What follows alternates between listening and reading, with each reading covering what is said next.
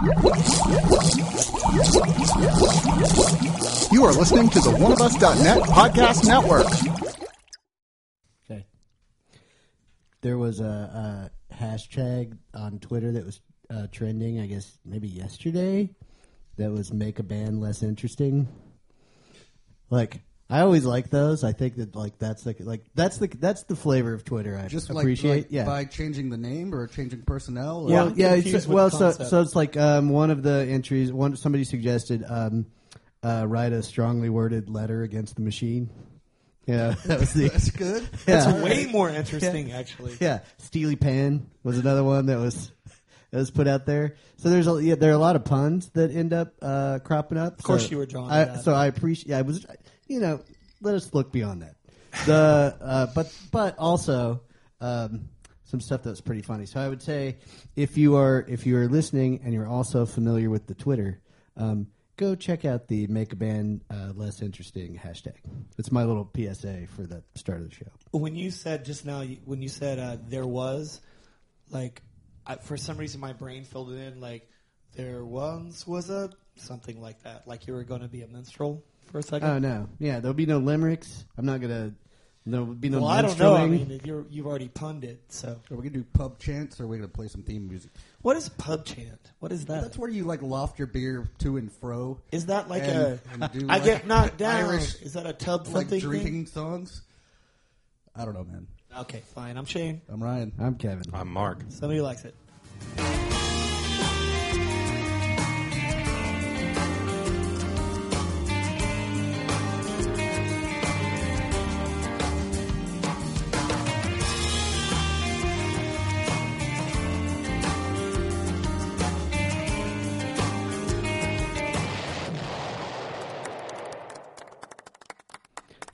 Today, I think it's today, is the two year anniversary of Bowie's passing.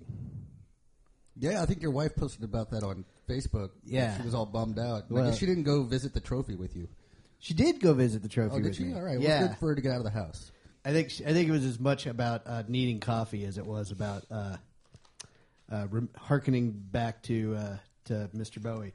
But she did listen to a lot of Bowie around the house. So Well, you could do far worse. anyway, yeah. So uh, two years gone, the uh, extra thin Duke, however that works. But Very thin at this yes, point. Yes, Jeez. two Uh, did you guys see that um, Radiohead suing Lana Del Rey? that was Well, the other thing. Well, they're they're, not- talking. they're not They're suing they're in Del Rey. discussion. They and they released they released a statement yesterday that said that not only are they not pursuing her for, um, they're not suing her as at this point. They've never. She put on her Twitter or whatever that they've been asking only for one hundred percent of the royalties, and they And said. yeah, she offered like forty percent or something. Yeah, but but the statement that was released yesterday, their spokesperson said they have never at any point asked for only one hundred percent. well, the song in question. So here's the irony: the song in question is "Creep," which they got sued by The um, Hollies. the Hollies. Well, they, the writers of the song were Albert Hammond Sr., a father of Albert Hammond Jr. of the Strokes, uh, and some other guy that I didn't recognize. Yeah, so Sorry, let's just say the Hollies. So. Yeah, but the Hollies. Yeah, but um, but it was the songwriters who actually sued them, and they settled with them, and then turned around and, and are threatening legal action with Lana Del Rey. Well, okay, So- but okay, what you're doing right now is that what everyone's been doing that, that you know, like they put out a statement that said blah blah blah whatever it said, but this all comes from one tweet that Lana Del Rey put out. All of this like outrage and outcry, like nobody really knows. well, and she's a little suspect. yeah, but no, anybody that takes to Twitter, in my opinion, is a little suspect. Oh, hey, Well, hey, not- not hey, sir. Like to, no, just the state shit without it corroborated. You know, like it comes from the top down. The fish hots rots from the head, but you know, like whatever. Um, people that just take to, to you can't like whatever headlines or whatever were taken from like Lana Del Rey's one tweet that she could have like been drunk or whatever when she sent. Who knows? If my point is like. Like no actual Well, she, information she, is, is. she has been known to display some erratic behavior. in the Everybody's been known to display to display some erratic behavior on social media. I would like point. to. I would like to just state for the record that I think when all of the dust settles, we'll realize that all of the money should be going to Marvin Gaye's estate. So as long as Certainly. That's yeah, that's good. yeah. Yeah. And you, you It's have like- like a sharp legal mind. My Oh friend. no, it's nothing but books up here. That's what I'm telling you. Yeah. and clearly some dust. So, All right, you guys want to talk about a record? yeah, sure. All right, so I couldn't find the record that I wanted to. Well, I, I can't. Yeah, this doesn't sound like Texas outlaw no. country at it- all. okay, so let me say this: Oh, like, the outlaw part, baby. yes, if if one were to drive, I don't know, from Austin to San Antonio, and then like pull off the road somewhere outside of New Braunfels and go into a truck stop and pee, on the way out they had like a dollar cutout bin. You would be able to find the album that I wanted us to listen to this week in that dollar That's cutout a bin. really specific thing to task our listeners. However, having to do to no, no, follow no. along. what I'm saying, bear with me. What I'm saying is, you could find it in the in the, in the in the bargain CD bin at a, at a truck stop, but you can't find it on Spotify or YouTube or or anywhere else on the internet. Um, Oh, you're talking about what you wanted. What to, I wanted yeah. to play. Well, save it. So, um, oh no, no, no! I haven't let go of the dream yet. Okay. because it's going to be fun to talk about if I eventually can make it happen. Okay. But um, so I've wanted to talk about. Okay, so I've wanted to talk about this band for a while, um, Guns N' Roses. And initially, what I wanted to do was pick one of the Use Your Illusion albums because I I, I don't know them as well as I do their the album that I that I ended up picking. However, when I went to see, I was like, well, well, which album has fewer songs that I know on that double album? Use Your Illusion one or two? Use Your Illusion one or Use Your Illusion two? I don't know. There's November Rain, some other fucking shit songs, but each one. I think uh, um, Civil War is on one of those. Okay, well, it, it's irrelevant. They're they're bad songs, but um, but I felt like torturing everybody a little bit because I couldn't get what I wanted. However, each of those albums, each one, one and two, were seventy five plus minutes long, and I'm not going to do that to anybody. I'm mean, but I'm not that fucking mean, dude. I'm not going to make you sit and listen to Axl Rose's bloated head for 75 minutes. So Thanks for that. you're welcome. That is, and see, that's that's that's mercy right there. Is it? It. Oh, you want to? Because I'll Don't pick one. challenge of, him, I'll Kevin. pick one of those motherfuckers next Don't- time I have. I mean, you can. Okay, so what? Oh, like all of a sudden, Kevin's like a 16 year old. Like you're not my real dad. You can. Well, you're the one. You, the the thing that you neglect to mention in your uh, massive send up of why we're not listening to another record is that a you still have more records you could pick, and b uh, you have to listen to it too. So Oh no, I know, but I'm I'm fine with that. I'm, Okay. I'm I'm fine with going through it once. It it doesn't pain me as much. So anyway, Uh, have we mentioned which one you eventually? Did Uh, we have pick? not. So Appetite for Destruction is the one that I picked, and it's for a lot of different reasons. And um, and Mark, you texted a little bit about this yesterday or, or day before, um, and I want I want to get to that, uh, and I want to get to a lot of, of this, but there are funny things to talk about about this record. There's serious things to talk about this record, and there's interesting things to talk about about this record. Like, um, so I don't know really necessarily how to kick it off, other than What are we going to do for the other 50 minutes of the podcast? what do you mean? Oh, like this? I'm saying there's serious things. Or Yeah. there's- Oh, I'm just saying that I think we can get through all of that pretty quickly. well, I don't. I don't necessarily know because because to my surprise, I actually l- somewhat liked this record. Um, Well, Mark. Okay, so Mark uh, on our group thread was said something derisive about like having uh, Oh, there's- the stuff between the singles and like you know like you can tell that he's just rolling his eyes. And there are a couple songs on here that I think are fucking dogs. Uh, Me too. But There's some but dogs. listening to this this record in context with what was super popular, it's a really fucking good album. Like for that genre. I actually agree a lot about that. I was I was really surprised um, in a couple of different ways. Okay, like let's just let's face facts right off the bat. Alec, uh, Alex, Axl Rose's voice is annoying as fuck in a lot of ways. It's an acquired taste. Okay. I, I, it doesn't annoy me, but I can definitely It- see how it, would there's- annoy somebody. Sometimes it doesn't annoy me, but it's pretty annoying. Also, um, he might in certain songs give Noel Gallagher a run for his money. Like what stupid For lyrics? most Lyrically, annoying or what do you mean? like Yeah. stupid nonsense lyrics. yes, sure. like yeah, like Multiple categories. let's. No, I mean, there's no, there's no, Well, there's I mean- no way that I would compare Axl Rose and, and Noel Gallagher. I mean, other than hubris. Um, Well, They- that's they what I, that that's what I trait. meant. It's Yeah. like there's, a, I mean, you know, there's a little bit of an onion there. There are a few, few, Sure. few things you could talk about. No, I, I get what you're saying. I, I, but no, I'm talking about, and we'll go ahead and read at some point in during this broadcast. We'll read the uh, the lyrics to "Sweet Child of Mine," and and see if No, those are those are Gallagher esque. Gallagher esque. I think he fucking taught Noel Gallagher that. Well, no, at least with "Sweet Child of Mine," which which definitely top five worst lyrics of a number one song that I've ever heard. Um, at least they're coherent in a way that Noel Gallagher's at his dumbest Slowly walking down the hall faster, faster than, a cannonball. But not even that. Like, there's lots of question marks. Like, yeah. So, I was okay. The, okay, so the, there's shitty drumming on it. There's way too much. Can there be cowbell on it? Like, I think that's the genesis of fucking. I need more cowbell. There's cowbell on like every goddamn song.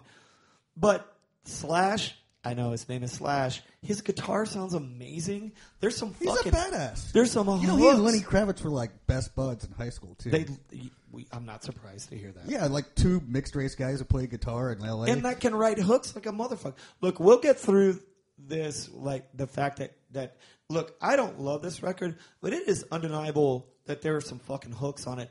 And also, in 1987, can you imagine like a number one multi-platinum selling album? Like the song "Mr. Brownstone" is about fucking waking up and scoring heroin, and shooting heroin. The chorus is, "I used to do a little, and the little wouldn't do it, so a little got, more and more. I mean, like that's Wow, wow. Wow, wow. Yeah, see that's the, see there's the caveat to everything that's good about this record. Like there's some interesting you feel like they lived it. You know, like Night Train, it's about Dude, I was wine. trying to find it to send to you guys. Like years ago, I read an article. I think it was in Playboy. They do have articles. It's true. It's true. I've heard that. Yeah. People Anyway, people it was it was about the early years of Guns N' Roses, like before you know they became you know the the known entity that they were, and like they fucking lived the rock and roll cliche lifestyle, like hardcore. A bunch of them all in the same shitty room and like banging girls left and right and getting wasted constantly, and uh, I mean they did it, and it's, it's kind of dangerous music in a way that easily got co I mean it kind of is the weird missing link in a way between Poison and Nirvana. Like it's it's Well, okay, it's- so I, I, I also, and, and keep in mind, like, I was like 14, 15 years old when this record was coming on, so it, like, hit me like a ton of bricks, and, like, all my friends, I never actually owned it, but all my friends did, so I heard it quite a bit back then. Um, but it was, I was just right exactly the right age for this to, to nail me. Um, but I remember seeing uh, a documentary about a year year and a half ago, um, and it, they interviewed their A and R guy, and like this this record didn't. did he did he hear a single? He heard lots of them, uh, but like you know, he, he kept having to press Geffen to like push it more because like it didn't immediately hit. Uh, but what he noted, and I think this is totally true, is that you know fans of bands like Poison and Winger and Warrant and all that other crap um, will would like this, as would fans of Metallica and Iron Maiden and stuff that was generally taken a little more seriously by you know your your hardcore metal heads. Like everybody could latch onto this. Well, it's it's it's it's kind of raunchy, but also it's not too hard. It kind of reminds me of like um, early Motley Crue in the sense that like there's there's not as much artifice in there. There's a little bit of it, but um, again, like we're like talking this album up big time. Let's like put- let- why don't you pick one to? Sure, sure. But? I want to say before we do that, like, don't get me wrong. Like, this is by no stretch of the imagination my favorite album in the world. I'm surprised how much I ended up liking it. Um, but we'll listen to a song, and when we get back, let's listen to the other side of the coin. So why don't we just do the big single right now? Because I have two other songs I want to listen to that are that are off the beaten path. But let's do "Welcome to the Jungle."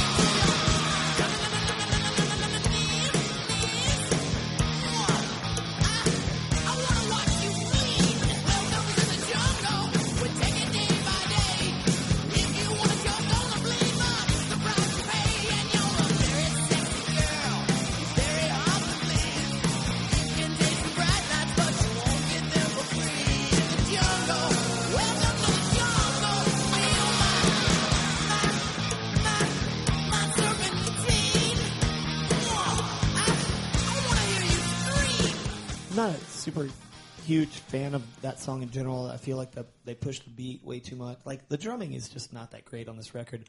Everybody else, I think all the other musicians are pretty. I feel like it's a pretty good sounding Dude, record overall. song. and no, it's a pretty good song. I just I feel like it's so hurried and like if they slowed it, I don't know what it is. Like there's a, there's a lot of notes in there that it just it doesn't ever sink into like You a want groove. like the recliners version of it, where it's like uh, no, croonery. no. Okay, so a lot of the rest of this record, like they actually do settle into a groove. Unfortunately, you have to like suffer. Th- that one like seems like it could a little bit, or it could be faster and be like more of a punk song. I don't know what it is, like, but that hook is undeniable. Like the "Welcome to the Jungle." Like, also it's very evocative lyrically.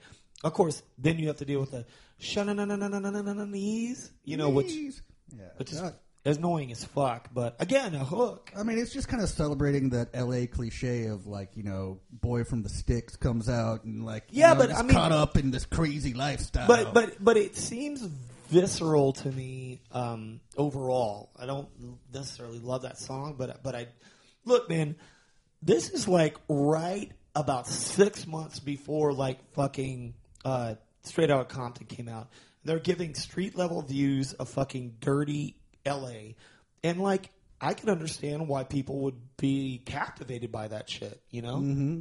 like both sides of that coin. well, Axl Rose like leaves Indiana as William Bailey, and then by the time this record comes out, he's Axl Rose. No, no, no, leather pants. No, I mean you're right about what you're saying, but I'm saying like you know like why gangster rap like a lot of people got initially like really drawn to it was to see like that seedy side of of fucking you know South Well, Central Gene LA. This record like does the same thing just for white people. Right. No, that's what I'm saying. That you get to see it's a different kind of like gritty, seedy life from the street level view. Mark, at some I- point you should pull up the original uh, cover art for this record, and the retailers wouldn't stock it. Uh, uh, anyway, we don't have to go on and on about that, but I, I, genuinely Yeah, did that that's- song, and it's a way to open a record. Axl Rose kind of looks like Chucky from Tommy Boy. Yeah, he's put on a little uh, weight, um, but that's all right. You know, it happens with age. Here we go. Um, yeah, there's a like a chick like passed out in Skid Row with her panties Oh down no, around they, her ankles. Yeah, they it, it, in the it, that was on the inside of the CD. Well, no, they ended up using it on the inside, but this was supposed to be on the cover. And um, surprisingly, Walmart balked. Yeah, big surprise. Okay, boys. So tell us from the other side of the table. Mark, you had things to say. So I I just, I mean, I don't know if I agree with the the sound quality of even these the three like hits that came off this album. I feel like this whole thing is really thin. I, I feel like the production of it was It does sound it's just thin. it's really poorly balanced. I think you've got some amazing artists playing some amazing like the the guitar riffs are It's a little incredible. It's a little mid rangey. I wouldn't say thin as much as mid range, but I, I well, it feels it feels thin to me. I the guess the drums sound really thin. Like I think the bass and the heaviness of the of Slash's guitar sound pretty weighty. So I'm but guessing you would have liked more of like really a thin. Zeppelin style production than what we ended up with here, which is more of like your hair metal. I don't know, and and it, you know, I agree with by that numbers to some deal. degree. I don't. In this, you know, I I can't cast my mind back to to what albums were really coming out sounding like back then, but but you know, filtered through today's lens, where you've got a lot more low end in in they really boost that Well, bass they, up they a, a lot more. The first guy that was doing it, and then they, I think they scrapped it and just started over. I just I, I don't know. I, as as I listened to this, uh, and, and I would you know, I I did not latch on to the the the non singles off of this album, but even when the singles came up, I just, just I felt underwhelmed You just by. needed to EQ your boombox. well, I tried that. Oh yeah, okay. I hear, I hear it. There? There's actually some the, the non singles. Like there's a couple on here for me personally. Again, By the way, Spotify is missing uh, a song on here. It's so easy. yeah, That's uh, on this record, and it's not on Spotify. I don't know. Maybe there's some some, fucking. Maybe there's some like uh, licensing things. I mean, it's Could gotta be. be, what it like, what yeah, it. I haven't got a clue. Um, maybe Linda Ronstadt like uh, sued them. That's probably no. Yeah. Isn't that a Linda Ronstadt song? Dad would know. Kevin, what were your thoughts? Yeah, I think it is. Well, it's probably fair to start with the admission that I've never connected with Guns N' Roses. I've never got why I never un, like you know. Obviously, you move as many units as these guys did back in the day, and this record was everywhere and omnipresent. And it wasn't one of these deals where it's like I didn't get into it because uh, I, not to be one of the gang or any of that business. I just never connected with this sound. Like I do, I do hear the idea that there is this the the, the possibility of some connective tissue between fans of bands, the hair bands like Poison, and maybe a little bit of like approaching things with more heft, like you would end up seeing on the on the you know the more authentic uh, takes uh, by the flannel uh, laden set, but ultimately it feels a little bit more plastic to me. Like I've just I I get the songcraft on the hits. Like I totally think that okay, they're well put together. I totally see why people like these. I get why they're played, but there is a fawning adoration for this band, and in particular this record. But certainly, like this, there are just folks who have always just loved this band, and I just don't get it. I've never gotten it. So it is with that lens in mind that I did think it was really fascinating to read. Um, part of the Rolling Stone take on this was that uh, that Appetite for Destruction was among the last classic rock records to be mastered with vinyl in mind, to be edited with a razor blade applied to. I'm quoting now. To be edited with a razor blade applied to two-inch tape, to be mixed by five people frantically pushing faders at a non-automated mixing board, and then they the produ- they talked to their producer and engineer Mike Clink, and he said, "We use classic instruments and classic amps. Our approach is very reminiscent of stuff that was being done in the '60s and the early '70s."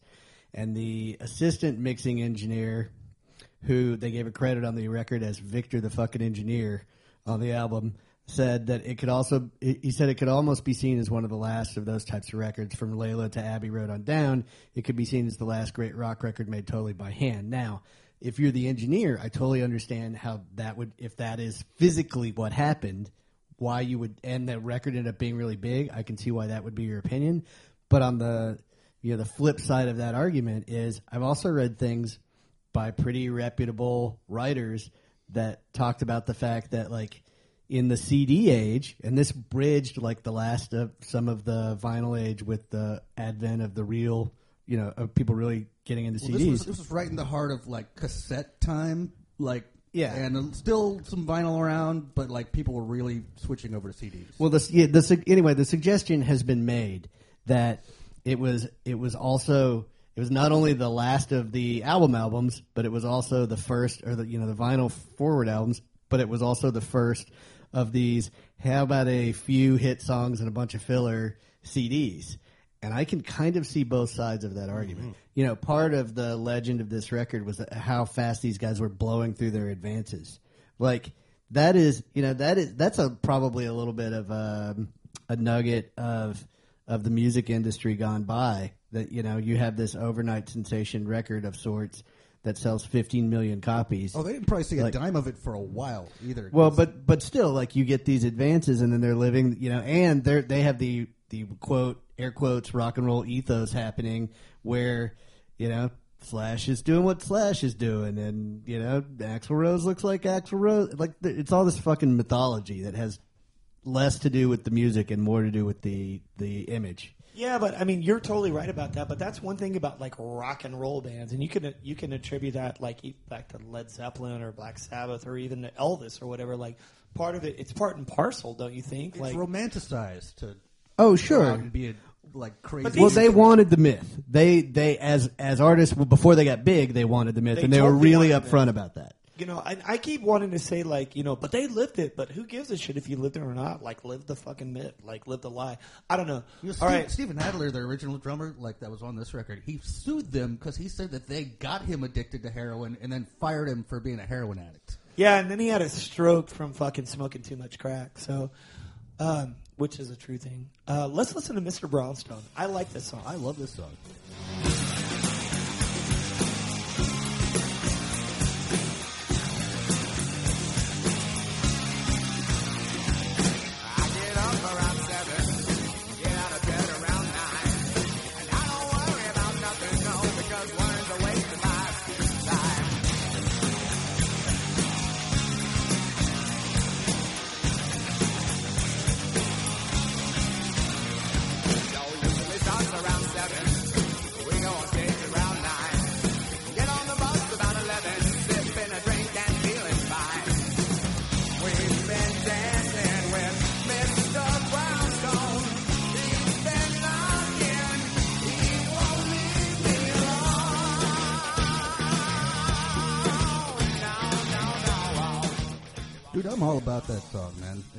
Like you guys keep saying three singles, weren't there four? Like this, Sweet Child of Mine, Welcome No, to the Oh, that was Jungle, never a single. It was Welcome to the Jungle, Was this not Paradise a City, uh, Paradise City, and, and uh, and Sweet Child of Mine. yeah. Uh, but Mr. Brown's because like this was one that like my friends would always play. Like I I heard as much as I heard any of the other singles. Because it sounds like it should be a single. It's got a hook to it. Well, and plus we were like 14, 15 years old, and none of us knew anybody who. Like one of us, some None of us knew anybody that fucking did did heroin. Like, or at least we didn't know we did. We might have known like the guy down at the 7-Eleven or something. And The guy, I love how you just pick like this. We might have known somebody like at this. I don't know. We might have known somebody Well, down at like I'm- the HEB over off a. What I'm saying is, is like even when I've known people who did heroin, I didn't know they were doing heroin at the time until I found out they were getting help. Like, oh no shit, that did, guy did heroin, and like I, I just don't. And so like, way to make it more ser- like serious. All of us like Well, okay, Ryan has a very special my point is to, episode to like a 15 year old kid, like like oh, he's a song about heroin, like it made it more dangerous, which is when you're 15. Sure, it all what- felt dangerous to me personally. I don't know, Kevin. What you got? Well, so this is really interesting. So I was digging into the Rolling Stone take on this, and uh, and they were talking about like kind of the you know, and I do think that it's not really it's it's not very um, you would not call it uh, very uh, Pixies like, but there is a little bit of No. the, the loud soft dynamic that they employ from time to time, and um, an early manager of this band said of Axl Rose that he has this very likable little boy personality, and then he has this demon dog from hell personality. Uh, Vicky Hamilton, an early manager, said the co- this is the weird thing about this. Then she says the color of his eyes actually changes when he goes into this different person, and then they just leave it at that. Like, Like like his his eyes are like his mood ring. I guess, yeah, Yeah. yeah. I'll Which bet is he is the world's convenient. biggest pain in the ass to try Oh, to manage. Don't you know? He's like, probably the world's biggest pain in the ass. Period. period, just to be around. Uh, I don't know, man. Like I was reading that Rolling Stone article from 1991 earlier, and like he apparently was pleasant enough over lunch with a burger and some fries. Uh, but like most of that article is about like him showing up two hours late and provoking a riot in St. Louis and talking shit about like his home state fans and walking out uh, before an encore in Salt Lake City because he thought the Mormons were boring and he didn't want to put anybody to sleep. He's just Yep. a dick. James Hetfield, they went on tour together. James Hetfield was like, like crashing down doors to like go pick him up and beat the shit out of him because he kept doing that show after show after show.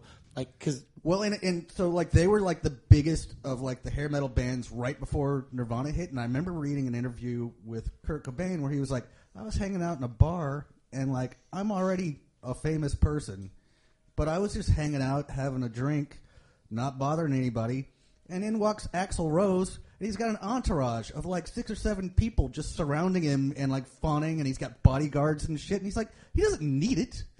He just No. wants the attention. right. And it, it- to me, like it was, it was the two. It was like the like, let's get rid of the bloated excess assholeness and move on to something new. And then, of course, like we didn't entirely get rid of it, but it definitely turned. we're never going to get rid of it. You know, I can say that I like you a lot more now that you don't run around with your entourage and bodyguards. That's right. Yeah, they all quit because I wasn't paying them. Right. Hey, they were let's- just dudes. let's do a few minutes with. Okay.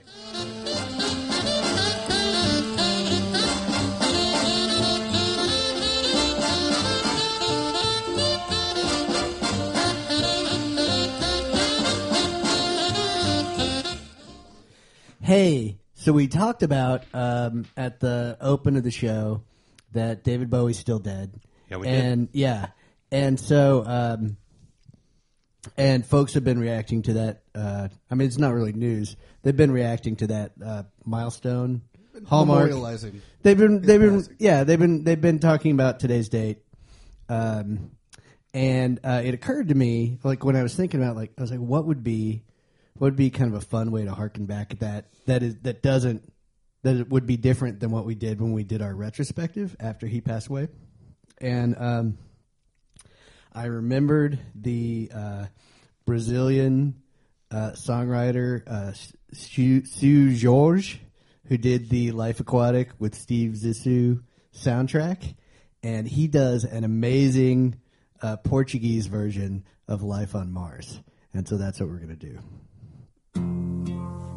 Muitas vezes o coração não consegue compreender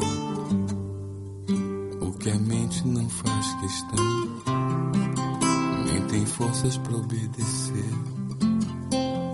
Quantos sonhos já destruí e deixei escapar das mãos. Se o futuro assim permitir, não pretendo viver em vão. Meu amor, não estamos sós. Tem um mundo a esperar por nós. No infinito do céu azul. Pode ter vida em Marte, então vem cá, me dá sua língua. Então vem, que quero abraçar você. Seu poder vem do sol, minha medida, meu. Yeah. So if you saw The Life Aquatic and you thought to yourself, "Hey, when Bowie dies, a couple of years after that happens, I'd really like to hear another song from that album." That's one of them. That's I uh, saw Life that on movie Mars. with you, and I don't remember that, but I could have been distracted. No, that's, was that definitely wasn't in the movie. yeah. Anyway, beautiful song, and like it, it proves the point. Like good song is a good song is a good song. I don't have to understand. It. It is a the beautiful words. song in any language, really. Yeah, well, and it, you really notice things like sort of the the progressions, the way He had the like song really cool. moves. Well, he was playing bossa nova chords. He wasn't playing what what Bowie was playing. Like that whole song was completely re, reinterpreted. well, you would hope so in a different language, I guess, to a certain extent. No, no, extent. no. But I'm it, talking but it- about the chords that he was playing. Like he was Shane is, playing- is like a bossa nova like savant. Those are like Yeah. Brazilian jazz chords. Like not those are definitely not. He was playing a lot of in between chords in there that, that are not in that. well, song. maybe I'm not articulating my point very well because I'm not. I'm not necessarily talking about the sort of the specifics of what he was playing versus the way that Bowie would play it. Only that when you don't, at least for me, when I don't speak the language, and you may be shocked to know that I don't speak Brazilian Portuguese. Uh, you just you find yourself noticing different things like the way that the song breaks, and that's what I was picking. yeah, the on. melody is the same, and the melody is absolutely beautiful. Like just gorgeous. That's my fa- probably my favorite Bowie song. It's uh, well, and it's such a, his this um, Seu's voice is super rich, and uh, a little bit of his backstory. He grew up in a town um, not far outside of Rio, and I guess when he was 19, he was he w- w- ended up homeless and was that way for three or so years. Um, but his music career flourished during that time. Like I guess he just had time to play because you know What didn't- else you gonna did- do? Didn't have rent, yeah. so He can fucking play, man. no, he totally can. And I mean, again, it's like for for a video that literally shows like almost nothing going on besides like just this guy in a sound booth playing. booth playing. Yeah, you know, recording engineer, and then he smokes a cigarette after. yeah. He was also Knockout Ned in uh, City of God. So It's if a you- great fucking movie. yeah. That is So, yeah. one that is on my list that I have not got around to yet, and I am wrong. and has received praise from many of his fellow musicians, including Beck and David Bowie, per uh, Wikipedia, which doesn't surprise me. If I were Bowie and I heard that version of my song, I'd be like, "Shit, yeah, sing it, dude." Damn right, dude. Yeah. So Send we me can talk some about the royalties. words. Anyway, yeah. So, uh, so wanted to share that with you fellows today. That was a good one. It's apropos. Well, I'm just waiting for Who his was that? version of "Welcome to the Jungle." yes. Oh, his version. Yeah, Yeah, I'm it's a good idea. It'd take 25 minutes. Yeah, I'm sure it's out there. Keep looking. The the truth is out there. All right, let's get back into it, kids. Please.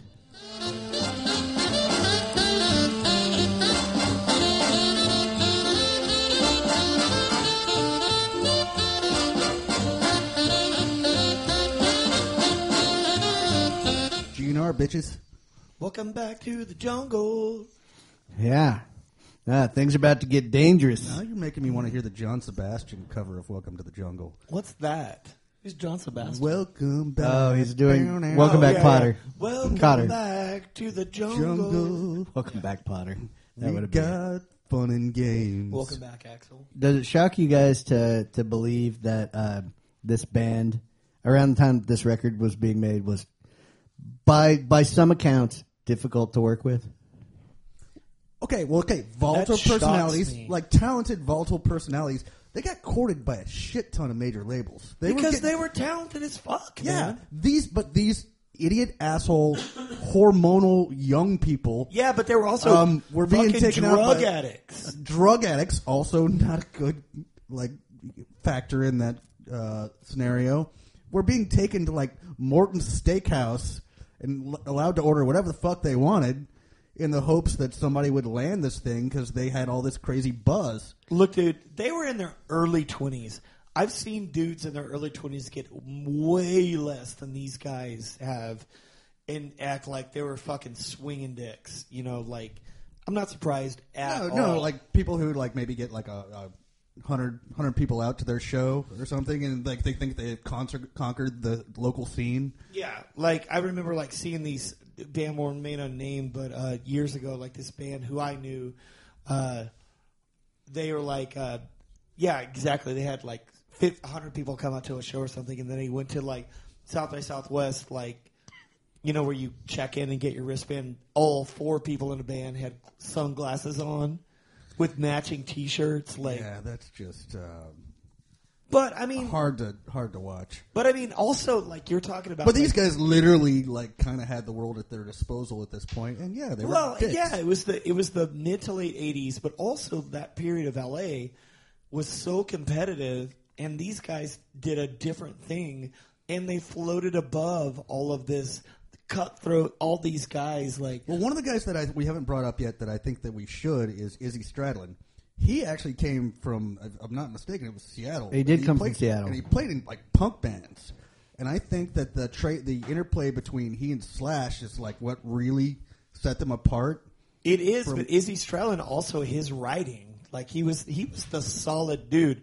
He quit this band before or in the middle of the Use Your Illusion like recording I sessions. can I'm pretty imagine, sure. like, I don't care how much money you're throwing at me. If I got to spend like all day with Axl Rose, Yeah, no, he was Dude. he was a solid adult, and he was like, "Nope, I'm out of here." Yeah, I, I can't imagine. And really, like, I don't know Slash at all. Like, maybe he was like a decent dude to be around, but the entire fucking band left them. And then, how long did it take Axl Rose? To, I guess he like legally like was able to retain the name I think- uh, as I- Guns N' Roses to I put out that- Chinese Democracy. Like fifteen years or some shit. Yeah, and then he was like playing with a dude that had a fucking Kentucky Fried Chicken bucket Buckethead. on his head, and his name was Buckethead. Yeah, So one one quick point of order. Um, Izzy Stradlin was was one of Axl Rose's running buddies from uh, Lafayette, Indiana.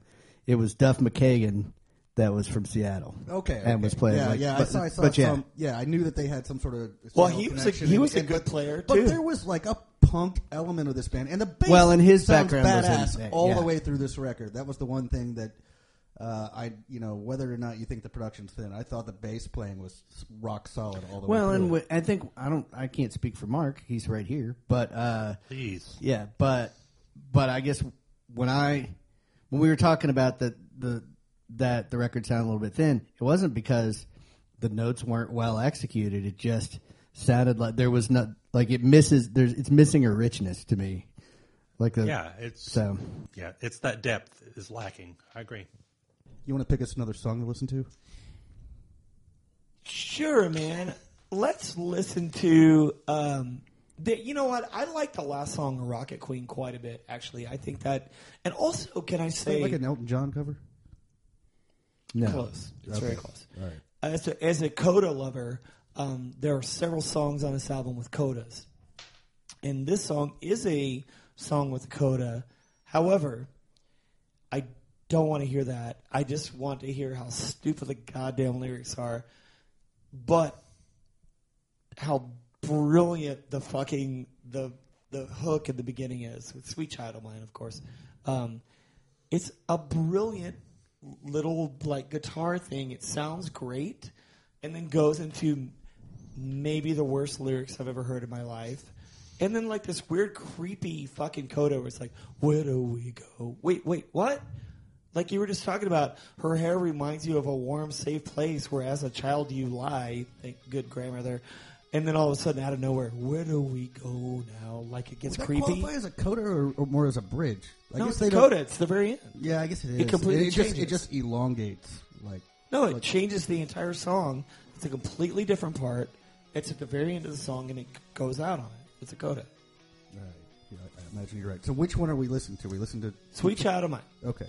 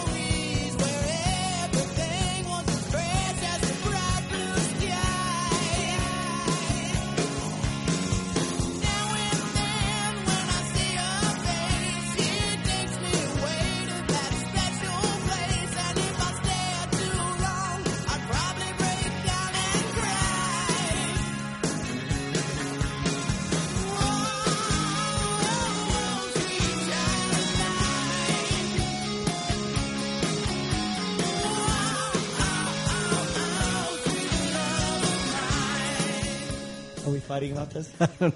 Well, Kevin says coda. you say that they love they're coda people. He said that they were codependent, and I said coda dependent. Yes. yes, that's pretty good. It's a longer, it's a Well, longer as a- bumper sticker, but As sure. a songwriter that enjoys codas, that was oh, what was that? Uh, Coda dependent was yeah, pretty good.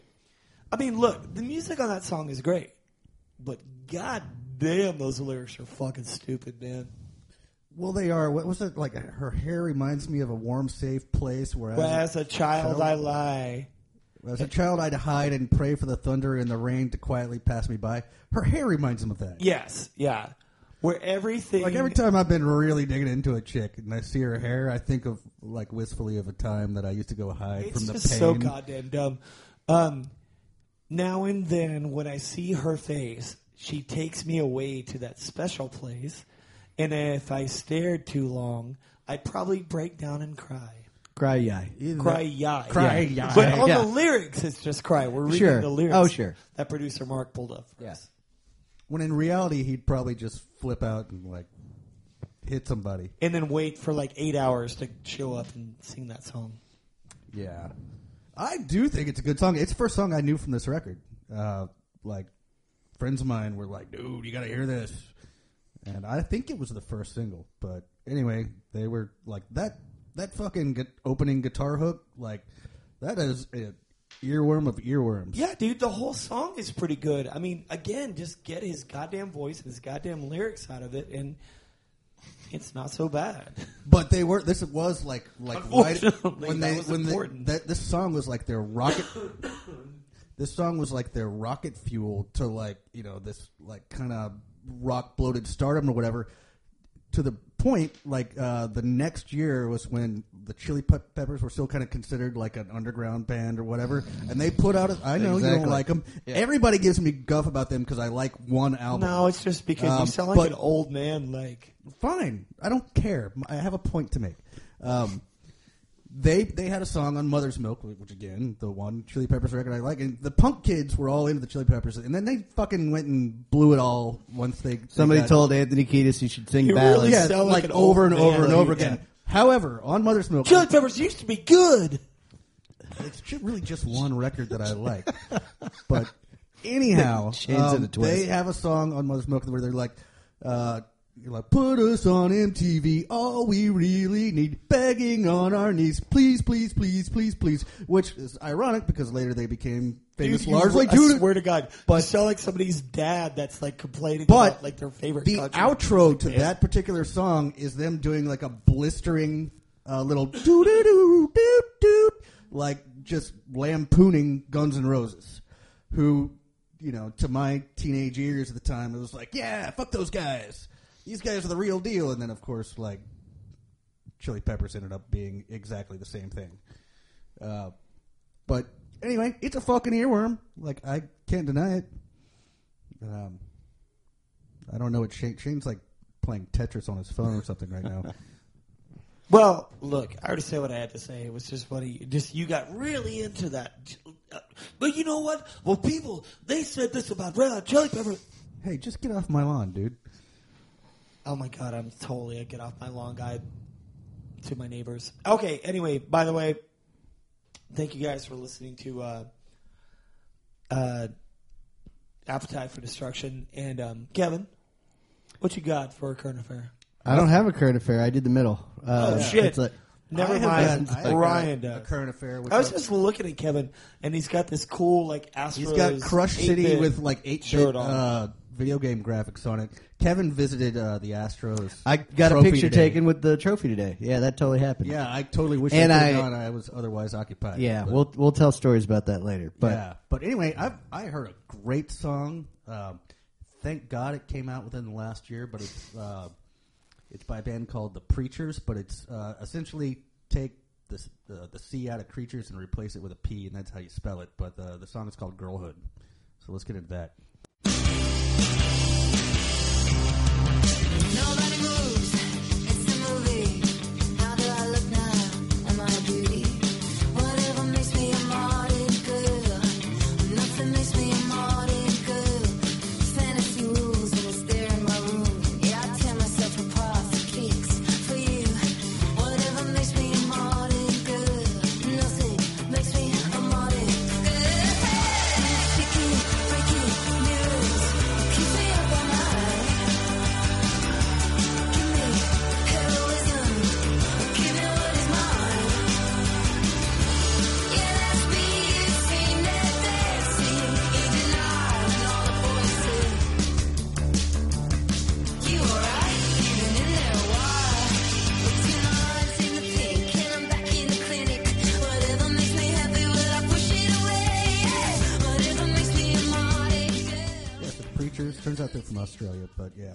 Girlhood. And can I, can I just pose a question to the room?